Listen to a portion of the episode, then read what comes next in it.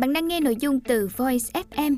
Hãy lên App Store tìm V O I Z và cài đặt ngay để tận hưởng hơn mười nghìn nội dung chất lượng cao có bản quyền nhé. Bạn đang nghe sách nói tại Voiz.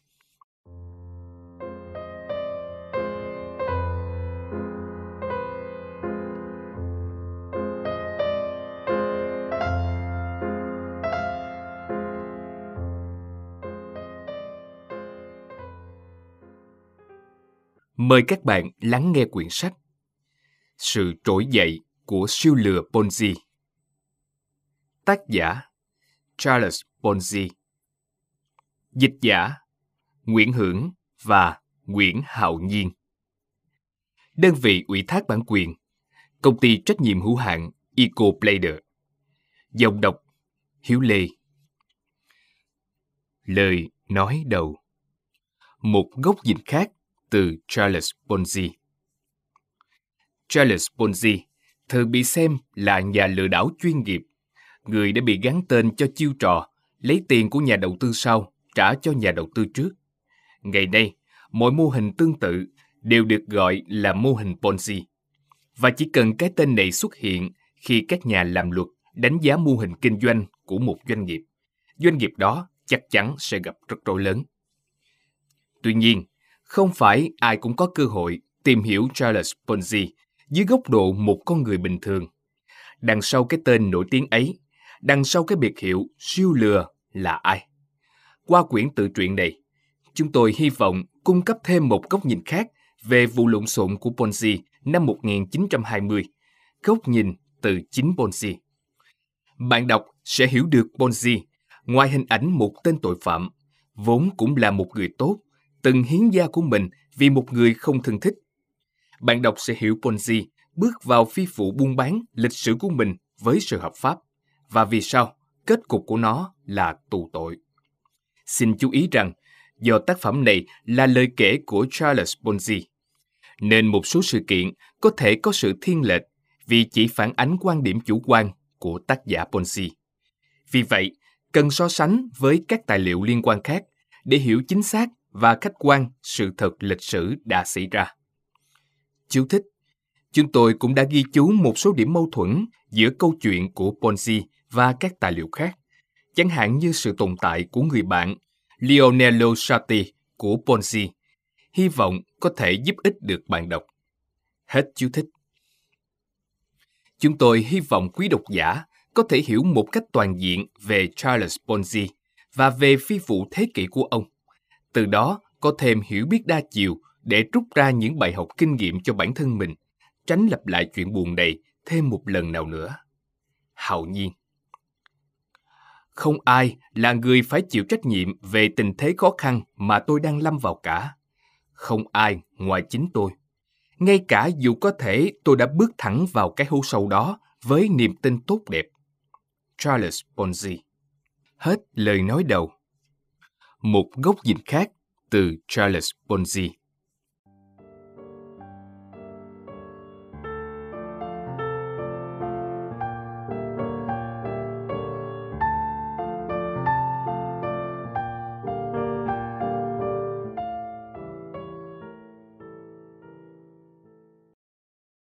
Bạn đang nghe sách nói tại Voice.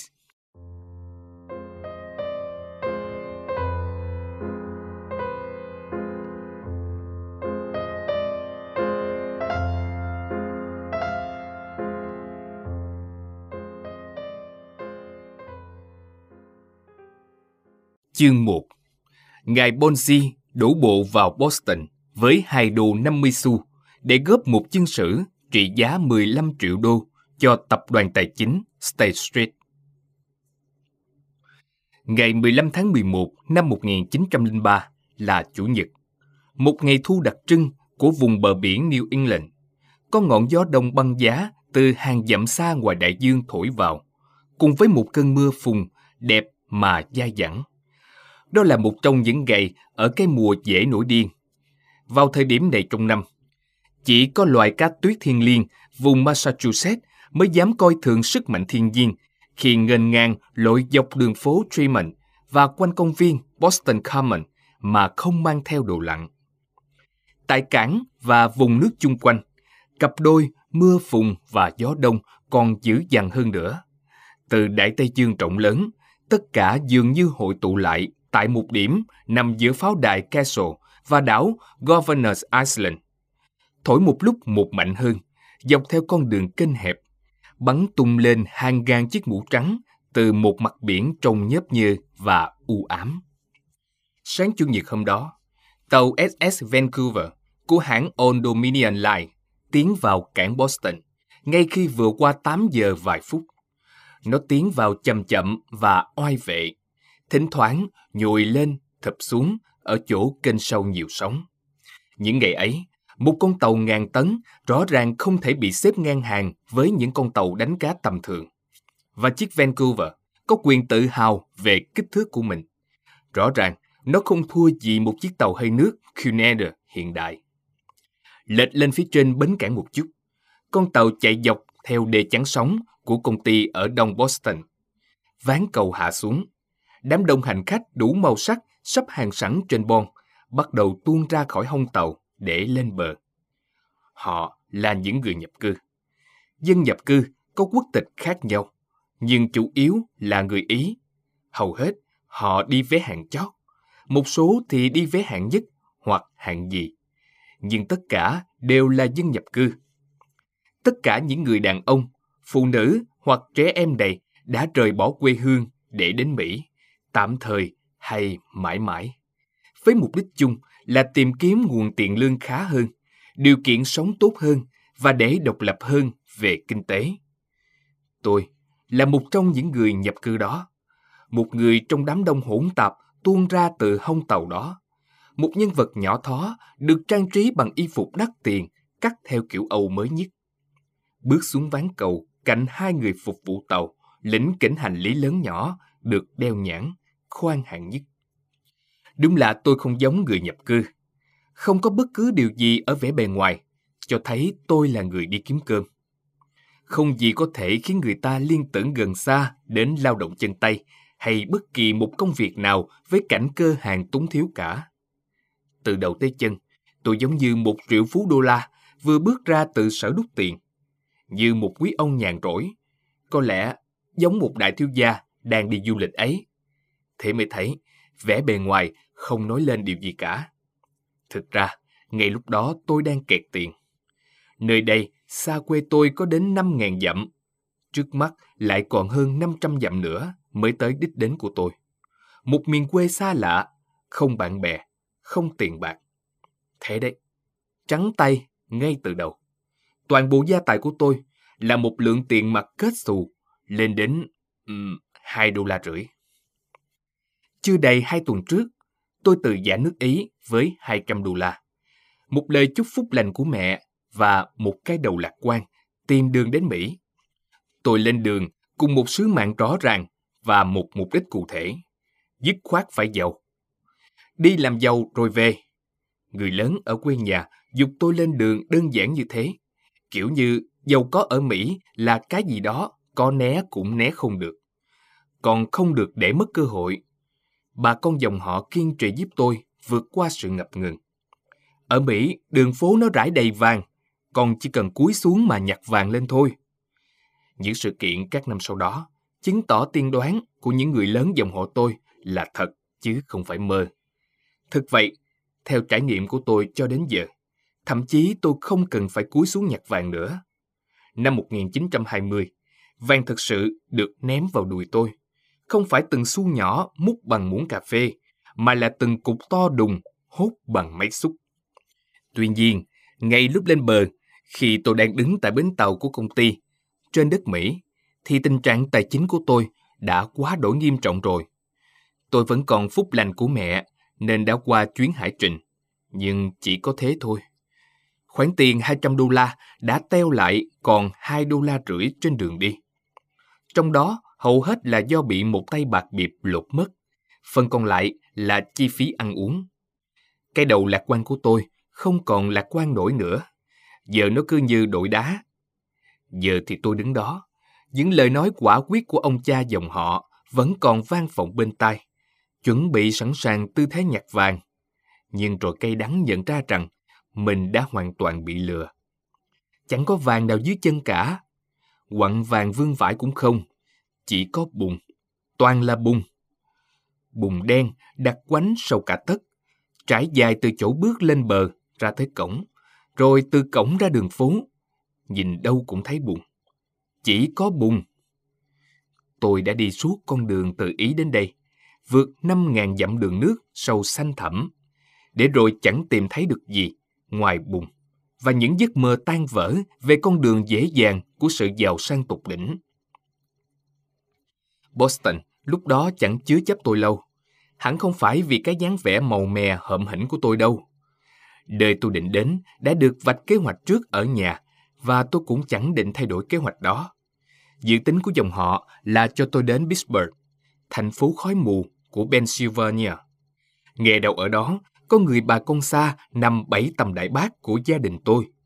Người ta đồn anh ta là một nhà thầu đường sắt, nhưng thực tế, anh ta hóa ra lại là một tay trộm vặt tài năng xuất chúng. Điều này chứng tỏ rằng khi gặp các luận điệu hay lời khẳng định nói chung, dù ở tòa án hay nơi nào khác cũng thế, đều cần phải dè chừng, đừng tin quá.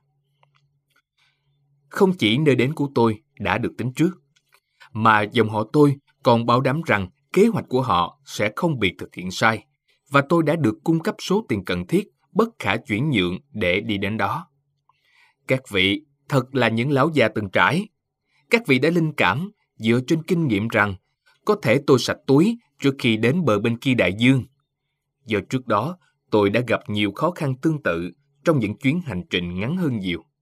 Vì vậy, họ đã trang bị cho tôi vé tàu lửa trả tiền trước đến Pittsburgh theo tuyến New York. Nếu họ không làm thế, thì Boston và tôi hẳn đã quen nhau vào ngày Chủ nhật đầy mưa phùn hôm đó rồi. Thế đấy, tôi không rời sân bến cảng và cùng với những người nhập cư đi New York.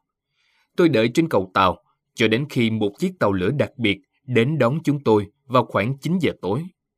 Tôi đứng đó ngót mười hai tiếng đồng hồ trong lạnh giá, trong bùn sình và chẳng có miếng gì bỏ bụng. Không nghi ngờ gì nữa, với tôi, chuyến tàu đó quả là đặc biệt. Nó khác xa tàu bình thường về các khoản thiếu tiện nghi và thiếu tất cả mọi thứ khác. Nếu so cái toa tàu này với một toa xe thời chiến bốn mươi và tám, thì cái toa xe không khác gì một toa hạng sang của tàu Pullman. Chiếu thích, bốn mươi và tám là một loại xe kéo chuyên chở lính ra tiền tuyến ở Pháp, có thể chở được bốn mươi lính hoặc tám ngựa.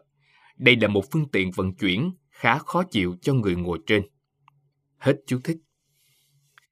Theo lịch trình thì tàu này sẽ đi New York qua tuyến đường sắt Southern Pacific hoặc tuyến Santa. Ít ra trên lý thuyết là thế. Hẳn là nó đã chạy vòng vòng suốt đêm, hoặc dừng lại mỗi ngã tư, hoặc cứ gặp mỗi trụ điện tính thì lại chạy quanh một vòng. Vì tận sau buổi trưa, nó mới chỉ tới Grand Central. Chuyến tàu chậm nổi tiếng qua Kansas đã vượt tàu của tôi như một tia chớp. Khi tàu đến New York, tôi như sắp biến thành kẻ ăn thịt người. Vì cái bao tử của tôi đã ở không quá lâu, nên bây giờ nó teo lại, và tôi sẵn sàng đổi linh hồn mình lấy bất cứ thứ gì có thể cắn ngập răng vào được.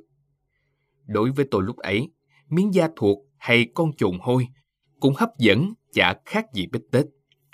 Vì vậy, lúc tiếng phanh tàu rít lên ken két dưới nhà xe, tôi nhào ra khỏi tàu thẳng một mạch tới cổng.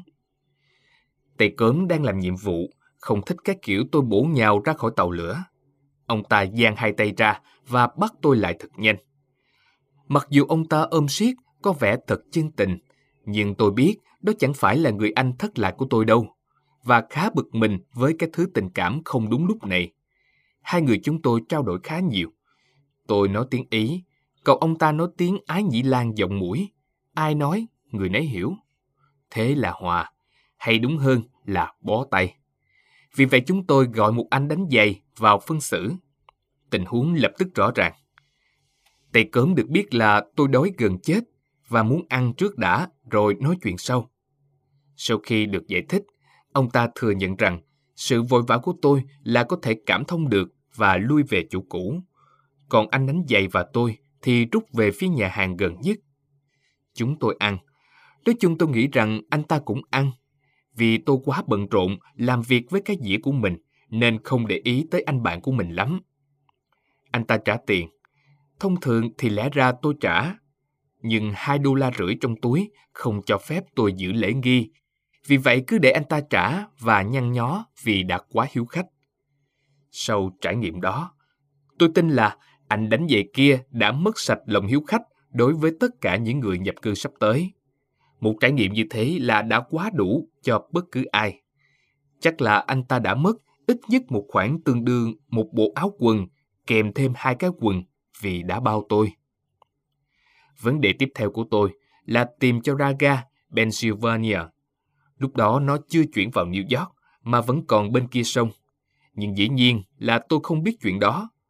Tất cả những gì tôi biết là tôi phải đi bằng xe điện theo một hướng, rồi chuyển qua xe khác theo hướng khác, xong đi bộ vài dãy nhà về phía bên phải.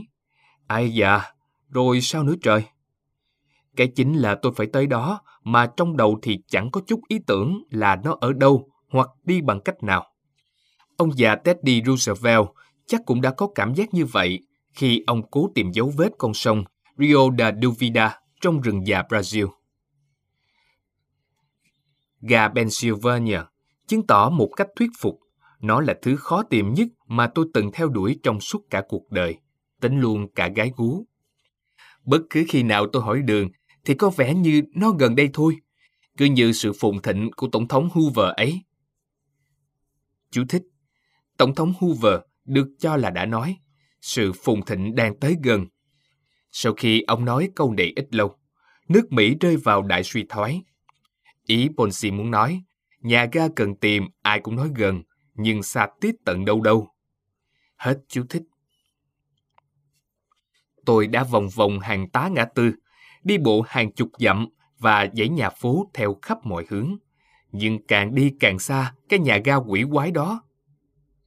Cuối cùng, tôi cũng đến nơi, sau khi phát hiện ra rằng phải đi phà qua bờ New Jersey bên kia sông. Qua tới nơi, mệt gần chết. Gần hết một buổi chiều, tôi đã đi lòng vòng, khiêng theo mớ hành lý được gọi là nhẹ. Nhẹ, theo góc nhìn kích cỡ và không gian, chứ không phải trọng lượng, bởi vì nó nhẹ như chì vậy.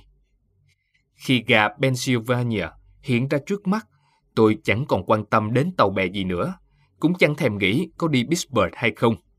Hoặc có bao giờ còn cơ hội đàn đúm với mấy đứa bạn đại gia nhà Carnegie, Frick và Mellon nữa không? Lúc này, tôi chỉ thèm có một chiếc quan tài. Một chiếc quan tài thật êm, để đặt nằm vào đó thân xác tôi rã rời, yên giấc nghìn thu. Hết chương một. Ngài Ponzi đổ bộ vào Boston với hai đô năm mươi xu để góp một chương sử trị giá mười lăm triệu đô cho tập đoàn tài chính State Street.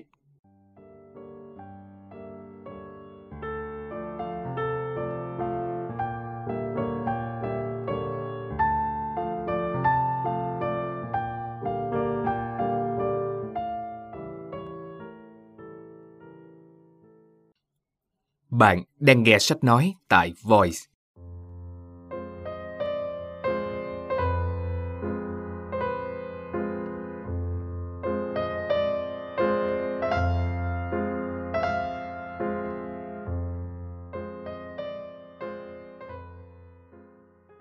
Chương hai. Ngài Ponzi trồi lên ở Montreal với một đô la trong túi và mua được cả mớ rắc rối. Đặt chân lên đất Mỹ mà không có tiền thì ngán thật, nhưng chưa bằng một nửa cái vụ không biết tiếng địa phương. Tôi không thể làm việc văn phòng vì chẳng nói hay hiểu một chữ tiếng Anh nào. Những thứ tôi biết về các ngôn ngữ khác không giúp ích gì. Nói tóm lại, tất cả những thứ học vấn phổ thông của tôi là hoàn toàn vô dụng. Là một cậu học sinh có thể chất yếu đuối, tôi không phải loại sinh ra để lao động chân tay. Tuy nhiên, tôi phải sống, mà để kiếm sống thì tôi buộc phải làm một cái gì đó. Suốt bốn năm, chẳng có sự kiện gì hay ho kể từ ngày tôi đến Mỹ. Tôi đi làm thuê làm mướn, những công việc mà tôi ghét cay ghét đắng. Những công việc này chắc chắn là kiếm được ít tiền hơn so với nhu cầu của tôi, nhưng cũng chắc chắn nhiều hơn những gì tôi xứng đáng được nhận. Tôi làm là do bị buộc phải làm, chứ không phải do tôi lựa chọn. Kết quả chung cuộc là tôi chẳng ngóc đầu lên được. Tôi vẫn sống được, không chết, nhưng cũng chỉ có thế. Nhưng sống có nghĩa là học, và tôi đã học. Mỗi ngày thêm một vài từ tiếng Anh vào đầu. Thứ gì tôi cũng mó tay vào, từ coi cửa hàng tạp hóa đến đi chào hàng dọc đường, từ thợ sửa máy may đến nhân viên bán bảo hiểm, từ công nhân nhà máy đến phụ bếp và chạy bàn nhà ăn. Một số việc tôi không trụ được lâu, một số khác thì có lâu hơn. Thường thì kết cục là tôi bị đuổi. Thường hơn nữa, tự tôi bỏ do chán ghét hoặc để khỏi mang tiếng là bị đuổi. Tôi chuyển từ thành phố này đến thành phố khác, khi thì bằng tàu lửa, khi thì đi bộ. Pittsburgh, New York, Paterson, New Haven, Providence và sau đó Montreal, Canada. Tôi không biết điều gì đã mang tôi đến tận đó. Có thể là để tránh cái nóng của mùa hè, hoặc là do số phận đẩy đưa. Nhưng vào một buổi chiều tháng bảy năm một nghìn chín trăm lẻ bảy, tôi bước chân xuống ga Bonaventure, tay không hành lý, chỉ còn một đô la trong túi. Một đô la thì thời nào cũng chẳng phải là nhiều nhặn gì cho cam. Và ở một nước xa lạ thì giá trị của nó còn thấp hơn. Tuy nhiên, đó là một động lực đủ thúc đẩy tôi đi kiếm việc mà làm. Tôi hành động luôn. Trong phạm vi hai dãy nhà ở sân ga, đến đường Saint James, tôi thấy biển hiệu của ngân hàng Banco Zarossi và quẹo vô. Chưa đầy năm phút sau, tôi được nhận làm chân thư ký, công việc đúng sở thích đầu tiên mà tôi vớ được sau bốn năm. Louis Zarossi và tôi làm việc cùng nhau cũng tốt. Ông rộng lượng, tốt bụng, tự do, vui vẻ và tôi dám chắc là rất thật thà. Thật thà hơn rất nhiều so với những người tôi đã gặp kể từ đó đến nay. Mặc dù những người kia đều được trang điểm bằng vẻ bề ngoài đáng kính. Dù những sự kiện về sau khiến Zarossi mang tiếng xấu, thì theo tôi, theo ý kiến chuyên gia của tôi, ông cũng chỉ là nạn nhân của hoàn cảnh và của những hiệp hội xấu xa, chứ không phải là người có khuynh hướng bất lương hiểm ác. Thời kỳ đó, Zarossi rất ổn định. Ngân hàng gốc Ý của ông đang rất thành công. Thành danh và uy tín của ông là đệ nhất. Nhưng ông lại dễ bị dẫn dắt. Chuyện thường tình, những kẻ ủng hộ không tiền, ăn bám, bắt đầu vo ve và tụ tập quanh ông. Người thành công sẽ luôn bị những con nhặng ấy bu quanh nếu đối xử quá dễ dãi. Lũ nhặng có thể ngửi mùi từ xa, nhanh hơn cả loài chim ăn xác thối. Bọn họ khiến ông dính líu đến một vài hoạt động. Các công ty mới mở cần tiền, và thế là Zarossi bắt đầu nhúng tay vào tài khoản những người ký gửi. Một trong những sai lầm thường thấy của các nhà điều hành ngân hàng. Một số làm không khéo và bị bắt. Một số thì ôm tiền cao chạy xa bay vì có đầu óc hoặc có lực kéo chính trị. Để câu chuyện bớt dài dòng, tôi sẽ kể ngay lúc Zarossi bắt đầu hơi túng thiếu. Tôi được ông tin tưởng kể rõ sự tình, rằng ông đang khốn khó lắm rồi. Bằng mọi giá, ông không được vỡ nợ. Nhưng một số doanh nghiệp mới mở của ông làm ăn không hiệu quả lắm và hiện ông cần một lượng tiền mặt. Cần một lượng máu mới, có thể nói như vậy. Lúc đó, bỗng nhiên ở Montreal xuất hiện gã bạn học cũ của tôi. Hắn đến Canada tìm kiếm cơ hội kinh doanh. Chúng tôi gặp nhau, tay bắt mặt mừng trò chuyện. Tôi giải thích tình trạng của Zarossi, giới thiệu họ với nhau và họ thỏa thuận làm ăn. Gã bạn học cũ của tôi lên tàu về Ý và vài tuần sau trở lại với số tiền cần thiết để cùng cộng tác với Zarossi. Mọi việc diễn ra tốt đẹp một thời gian, ồn ào sôi động, rồi thì thay đổi đến. Một số doanh nghiệp của Zarossi thất bại, phải đóng cửa. Người ta đồn là ông gặp khó khăn. Các ngân hàng đóng tài khoản tín dụng của ông. Khách chỗ ông bắt đầu rút tiền. Khi tai họa sắp đến, thì chẳng có nhiều phương án để thoát hiểm. Những việc phải làm thì phải làm cho thật nhanh. Tự vệ là luật tự nhiên đầu tiên. Mỗi bên lợi ích nghĩ đến thân mình trước, và quỹ sứ nhận phần còn lại. Như một số tai họa hàng hải gần đây, tôi chẳng có gì để mất ở mọi phương diện, trừ việc làm. Vì vậy, tôi chỉ biết đứng qua một bên làm khán giả, nhưng tôi cũng không bỏ sót bất cứ điều gì diễn ra lúc đó. Một hội đồng khẩn cấp được triệu tập và bộ phận điều hành để tìm công cụ và phương tiện cứu mạng Zarossi. Hội đồng bao gồm Zarossi, thằng bạn học cũ của tôi, và một người khác tên là Spagnoli. Đó không phải là tên thật của ông ta, đó là bí danh. Chúng tôi không biết tên thật của ổng, nhưng chắc chắn là cảnh sát thành phố quê hương của Spagnoli biết rất rõ. Thế nên hắn mới phải dùng bí danh. Được cả ba người này tin cậy, nên tôi cũng có mặt trong phòng hội đồng. Gã bạn học của tôi là một tay rất đặc biệt. Tuy dốt chữ, nhưng hắn loại xoay sở gom được khá nhiều tiền. Tiền bẩn, đúng là thế, nhưng dù sao cũng là tiền. Nếu tất cả những gì người ta kể về hắn là thật, thì lẽ ra phần đời tươi đẹp nhất của hắn phải là trong tù mới đúng. Có lẽ cuối cùng hắn cũng yên vị trong nhà đá thật, sau khi tôi mất dấu hắn. Tôi không biết, cũng chẳng quan tâm. Ở một phương diện nào đó, hắn đã thành công trong việc chiếm được lòng tin của Zarossi. Không mất gì nhiều để làm được điều đó. Zarossi luôn sẵn sàng dang hai tay rộng mở tiếp đón ngay cả với một con rắn độc. Hoặc có thể, thỉnh thoảng hắn lại cho Zarossi vay một số tiền. Sự thật là, Zarossi đi đâu thì hắn đi đó, giống hệt con cừu nhỏ của Mary vậy. Tại cuộc họp của hội đồng khẩn cấp, thằng bạn học cũ đi ngay vào những việc quan trọng. Louis, hắn bảo Zarossi, ông phải trốn khỏi Canada ngay. Nếu ông loanh quanh ở đây một tuần nữa, tụi nó sẽ cho ông vào trải nghiệm thử cuộc sống trong tù vì tội biển thủ, và ông sẽ không bao giờ ra được nữa đâu. Nhưng tôi không thể chạy trốn, tôi không thể bỏ gia đình, tôi không thể bỏ công ty mà khó khăn lắm mới gây dựng được. Đừng ngốc, Louis à, đây không phải là lúc để đa cảm. Ở trong tù thì đối với gia đình ông, ông cũng có giúp được gì đâu. Nhưng tình hình không có tuyệt vọng lắm. Zarossi ngắt lời, tôi không cần nhiều tiền để qua truông đâu. Dù ít hay nhiều, ông cũng không thể tìm đâu ra đủ tiền ngay bây giờ. Hắn bẻ lại. Sao vậy được? Zarossi ngạc nhiên hỏi. Anh đã nói với tôi là anh sẽ cho tôi vay số tiền đó mà, đúng không? Tôi à? Tôi không nhớ có nói thế. Dù ông có vay lãi bao nhiêu phân, thì tôi cũng không thể cho ông vay một xu nào đâu. Tiền tôi kẹt hết rồi. Ngoài cách chạy trốn, thì tôi không thấy lối thoát nào khác cho ông cả. Bị tước mất sự trợ giúp tài chính vào phút cuối, Zarossi đã phải buông xuôi. Ông đồng ý chạy trốn.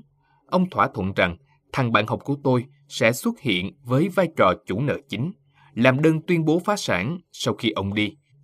Sau đó đề nghị thỏa thuận mua lại các khoản nợ của các chủ nợ khác, với giá hai xu cho mỗi đô la nợ, hai phần trăm giá trị nợ. Qua đó, hắn hy vọng nắm tài sản của Zarossi.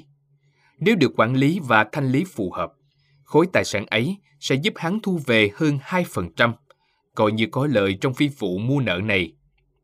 Cứ trốn đi, đừng lo, hắn bảo Zarossi. Ngay khi sở hữu tài sản của ông, tôi sẽ chia năm mươi năm mươi với ông. Và Zarossi tin hắn. Nhưng sự thật là, suốt thời gian đó, hắn đang vạch kế hoạch lừa ông. Thật vậy, một hai ngày sau, trong khi ba chúng tôi đang ngồi uống trong một quán rượu trên đường Saint James, hắn đề nghị Zarossi đưa cho hắn một bức thư giả. Là một cái thư gửi cho tôi, bảo là mượn một món tiền nhỏ và ký tên như vậy, như vậy. Hắn nói với ông. Nhưng thế là giả mạo. Zarossi phản đối. Dĩ nhiên, tôi muốn nó giả mà. Tôi muốn chắc chắn là ông sẽ không trở lại Canada nữa, theo một lời hứa miễn trừ trách nhiệm nào đó, trước khi tôi đặt tay vào tài sản của ông. Tôi phải tự vệ.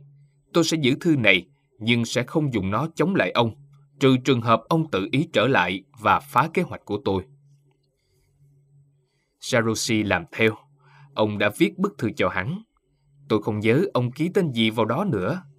Cũng không nhớ số tiền ghi trong đó là bao nhiêu. Vài ngày sau, ông rời Canada đi Mexico. Trước khi đi, ông giao cho thằng bạn học của tôi một số tài sản có thể chuyển nhượng mà ngân hàng sở hữu ở miền Tây, đủ để trả cho khoản tiền đầu tư của hắn.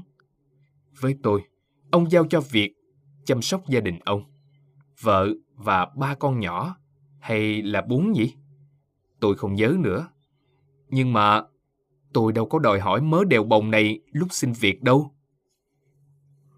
Hết chương hai.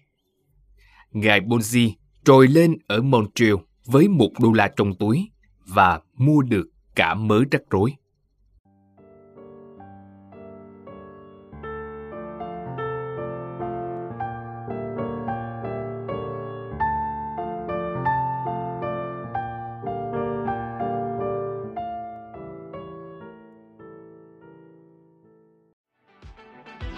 Voiz ép em, ứng dụng sách nói chất lượng cao, kho sách nói lớn nhất Việt Nam, từ các tác giả sách bán chạy nhất, cùng nhiều thể loại nội dung khác, podcast, sách tóm tắt, truyện thiếu nhi, thiền và ngủ, chia theo các hạng mục dễ tra cứu và được thể hiện qua các dòng đọc mượt mà. Hẹn giờ tắt để nghe trước khi ngủ. Điều chỉnh tốc độ nghe phù hợp với bản thân. Tải xuống để nghe không cần mạng. Chế độ lái xe, thao tác đơn giản và an toàn. Gần hai mươi nghìn người đã sử dụng và hài lòng. Còn bạn thì sao? Tải ứng dụng Voiz ép em trên App Store hoặc Google Play để được nghe thử miễn phí ngay hôm nay. Voiz ép em, lắng nghe mọi lúc, bên bạn mọi nơi.